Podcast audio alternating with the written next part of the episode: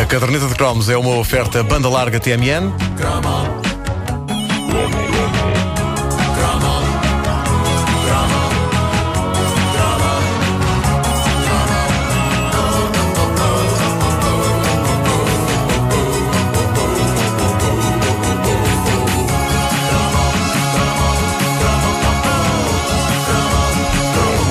A pior coisa que a internet trouxe à humanidade foi ter arruinado completamente a palavra amigo. Uh, de uma palavra especial e com significado, amigo, passou a ser um termo informático mais ou menos com o mesmo valor de website chat modem. Uh, a, a, a, culpa foi, começou por ser do Wi-Fi, não é? Onde começaram a aparecer as primeiras pessoas que diziam orgulhosamente: Já tenho 5 mil amigos. Ora, batatas, eu ainda sou do tempo em que fazer amigos era uma coisa tramada, sobretudo quando se mudava de escola e não se conhecia ninguém. Na altura, quem me dera conseguir um par de amigos, quanto mais 5 mil. A questão, claro, é que os amigos da internet não são exatamente amigos. Eu ainda julguei que sim, quando a internet começou a rebentar, aí, eh, julguei que sim, até ao dia em que, numa altura mais apertada da minha vida, pedi ao meu grande amigo Suleiman Bubacar, do Burkina Faso, que me emprestasse 500 euros e o gajo não me emprestou. E nada. Bom, uh, quando, quando andávamos na escola. quando andava um abraço ao Suleimano Bubacar. Bom, uh, quando andávamos na escola, uh, éramos Bubacar. de facto, uh, amigos uns dos outros, embora na altura tivéssemos uma certa ambição de expandir os nossos horizontes de amizade. Mas, como o mero conceito de internet na altura era ficção científica e o tipo de coisa que só se via em filmes tipo War Games, nós tínhamos de dar uma volta um bocado maior e assim entravam nas nossas vidas os chamados pen friends ou pen pals. Pen pals. E aquilo, É aquilo era fascinante porque, ao contrário do que acontece hoje na internet, era uma coisa que custava. Tínhamos que pegar em papel, esfalfar-nos a escrever em inglês, até o suor nos escorrer pela testa, e sim, a escrever em inglês à mão, com caneta, como o próprio nome, Pen Friends, indica. Uh, e uma coisa que o papel e a caneta não têm, uh, jovens de hoje, caso não saibam, é coisas como corretores ortográficos. Não né? tem, Eu sei que tem. custa acreditar. E, e digo-vos mais, eu hoje estou tão condicionado com o ato de escrever no computador que quando escrevo em papel e me engano, ainda fico uns bons 5 segundos à procura da opção undo no papel ou em redor. Às vezes pode ser que seja na mesa, por baixo da toalha. Não está aqui?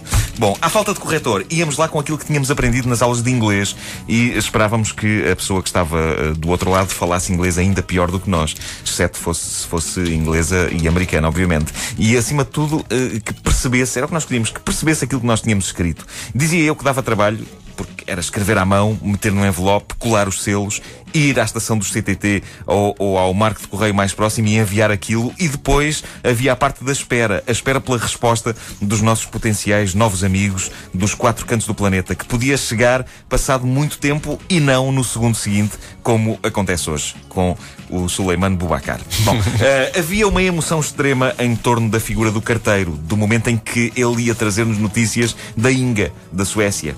Os nervos. Os ner- E a Inga que não diz nada. E a Inga que não diz nada. E lá vinha o carteiro com uma carta da Inga. Hum? Havia uma, uma mística tão Havia, grande. havia sim, senhor. No- no Dias conceito- a abrir a caixa É do correio e sem, sem instalar nada. sem estar lá a Inga, notícias da Inga. Eh, havia uma mística tão grande no, no- no conceito de comunicar com pessoas eh, estrangeiras que os nervos que elas despertavam em nós eram os mesmos do que se escrevêssemos para estrelas de Hollywood.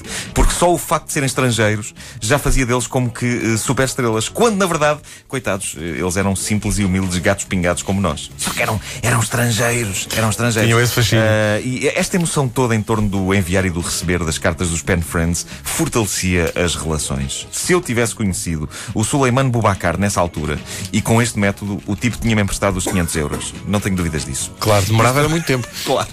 Claro que sim. Isto fortalecia. Não, usava-se uma. Como é que se chamava aquilo? Era uma ordem de transferência, não era? Internacional. Sim, um Val dos Correios. Um Val dos Correios, exatamente. Era o Val dos Correios. Eu, eu sei porque eu tinha, eu tinha um jogo da Majora que era uma simulação de uma estação de Correios. Lembram-se disso? Tinha carimbos e tudo. Sim, sim, sim, sim. Fantástico. Olha, Ah, eu não me lembro disso, mas eu quero. Ainda há ou não? eu não sei, não sei se ainda há. É para brincar aos Tinha correios. carimbos, Bom. tinha vales. Só Magnífico. que se a banda que brincar a isso fica logo com a, com a repartição. Acabou-se. Põe casas na repartição, pá.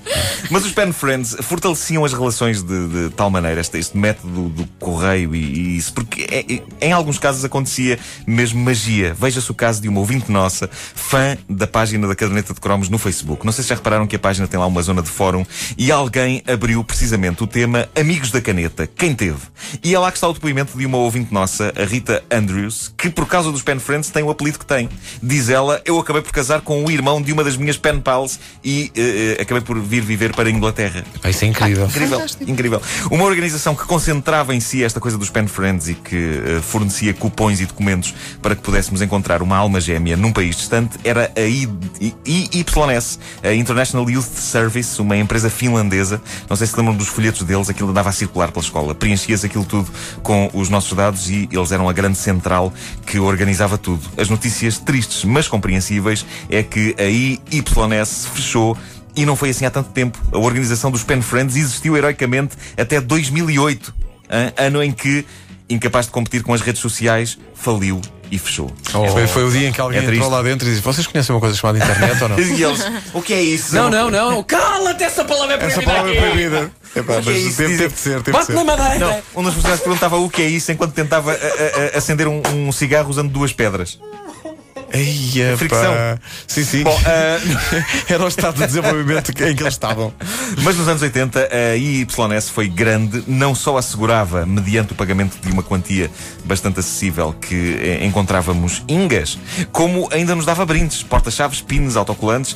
Eu vivi de perto a loucura dos pen pals. Boa parte dos meus amigos correspondiam-se com amigos estrangeiros. Estupidamente, eu ficava a ver. Eu nunca aderia a isso. E digo estupidamente porque poderia ter sido, na altura, a única maneira de travar conversa puxadota com raparigas sem ter de lhes mostrar a cara e convencendo-as de que eu era louro de olhos azuis. Porque uma imagem que eu também quis cultivar mais tarde na rádio, eh, esquecendo-me que já estava a fazer algumas coisas na televisão. Maldita televisão. Nunca percebi porque é que eu não podia fazer um programa de televisão só com voz. Mas espera aí, mas tu E- não és e o- e louro os- e não, repare- tens olhos azuis. Não, não.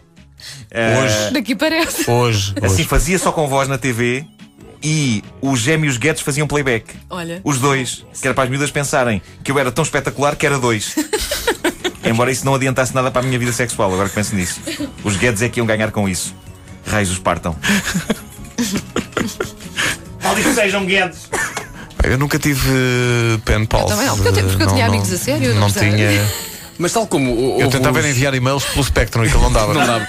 Mas tal como houve os, os pen pals, houve, também houve as chain letters. Houve que quem? era as chain letters, que era escreveres uma carta ou várias cartas para não sei quantas pessoas e depois receberias, em teoria, cartas de todo o mundo, Ah, sim, e disso lembro-me, sim. que é o precursor das chain letters na internet. Participei. sim, eu, participei eu cheguei a receber postais de. França, Sim, sim, da sim. Irlanda.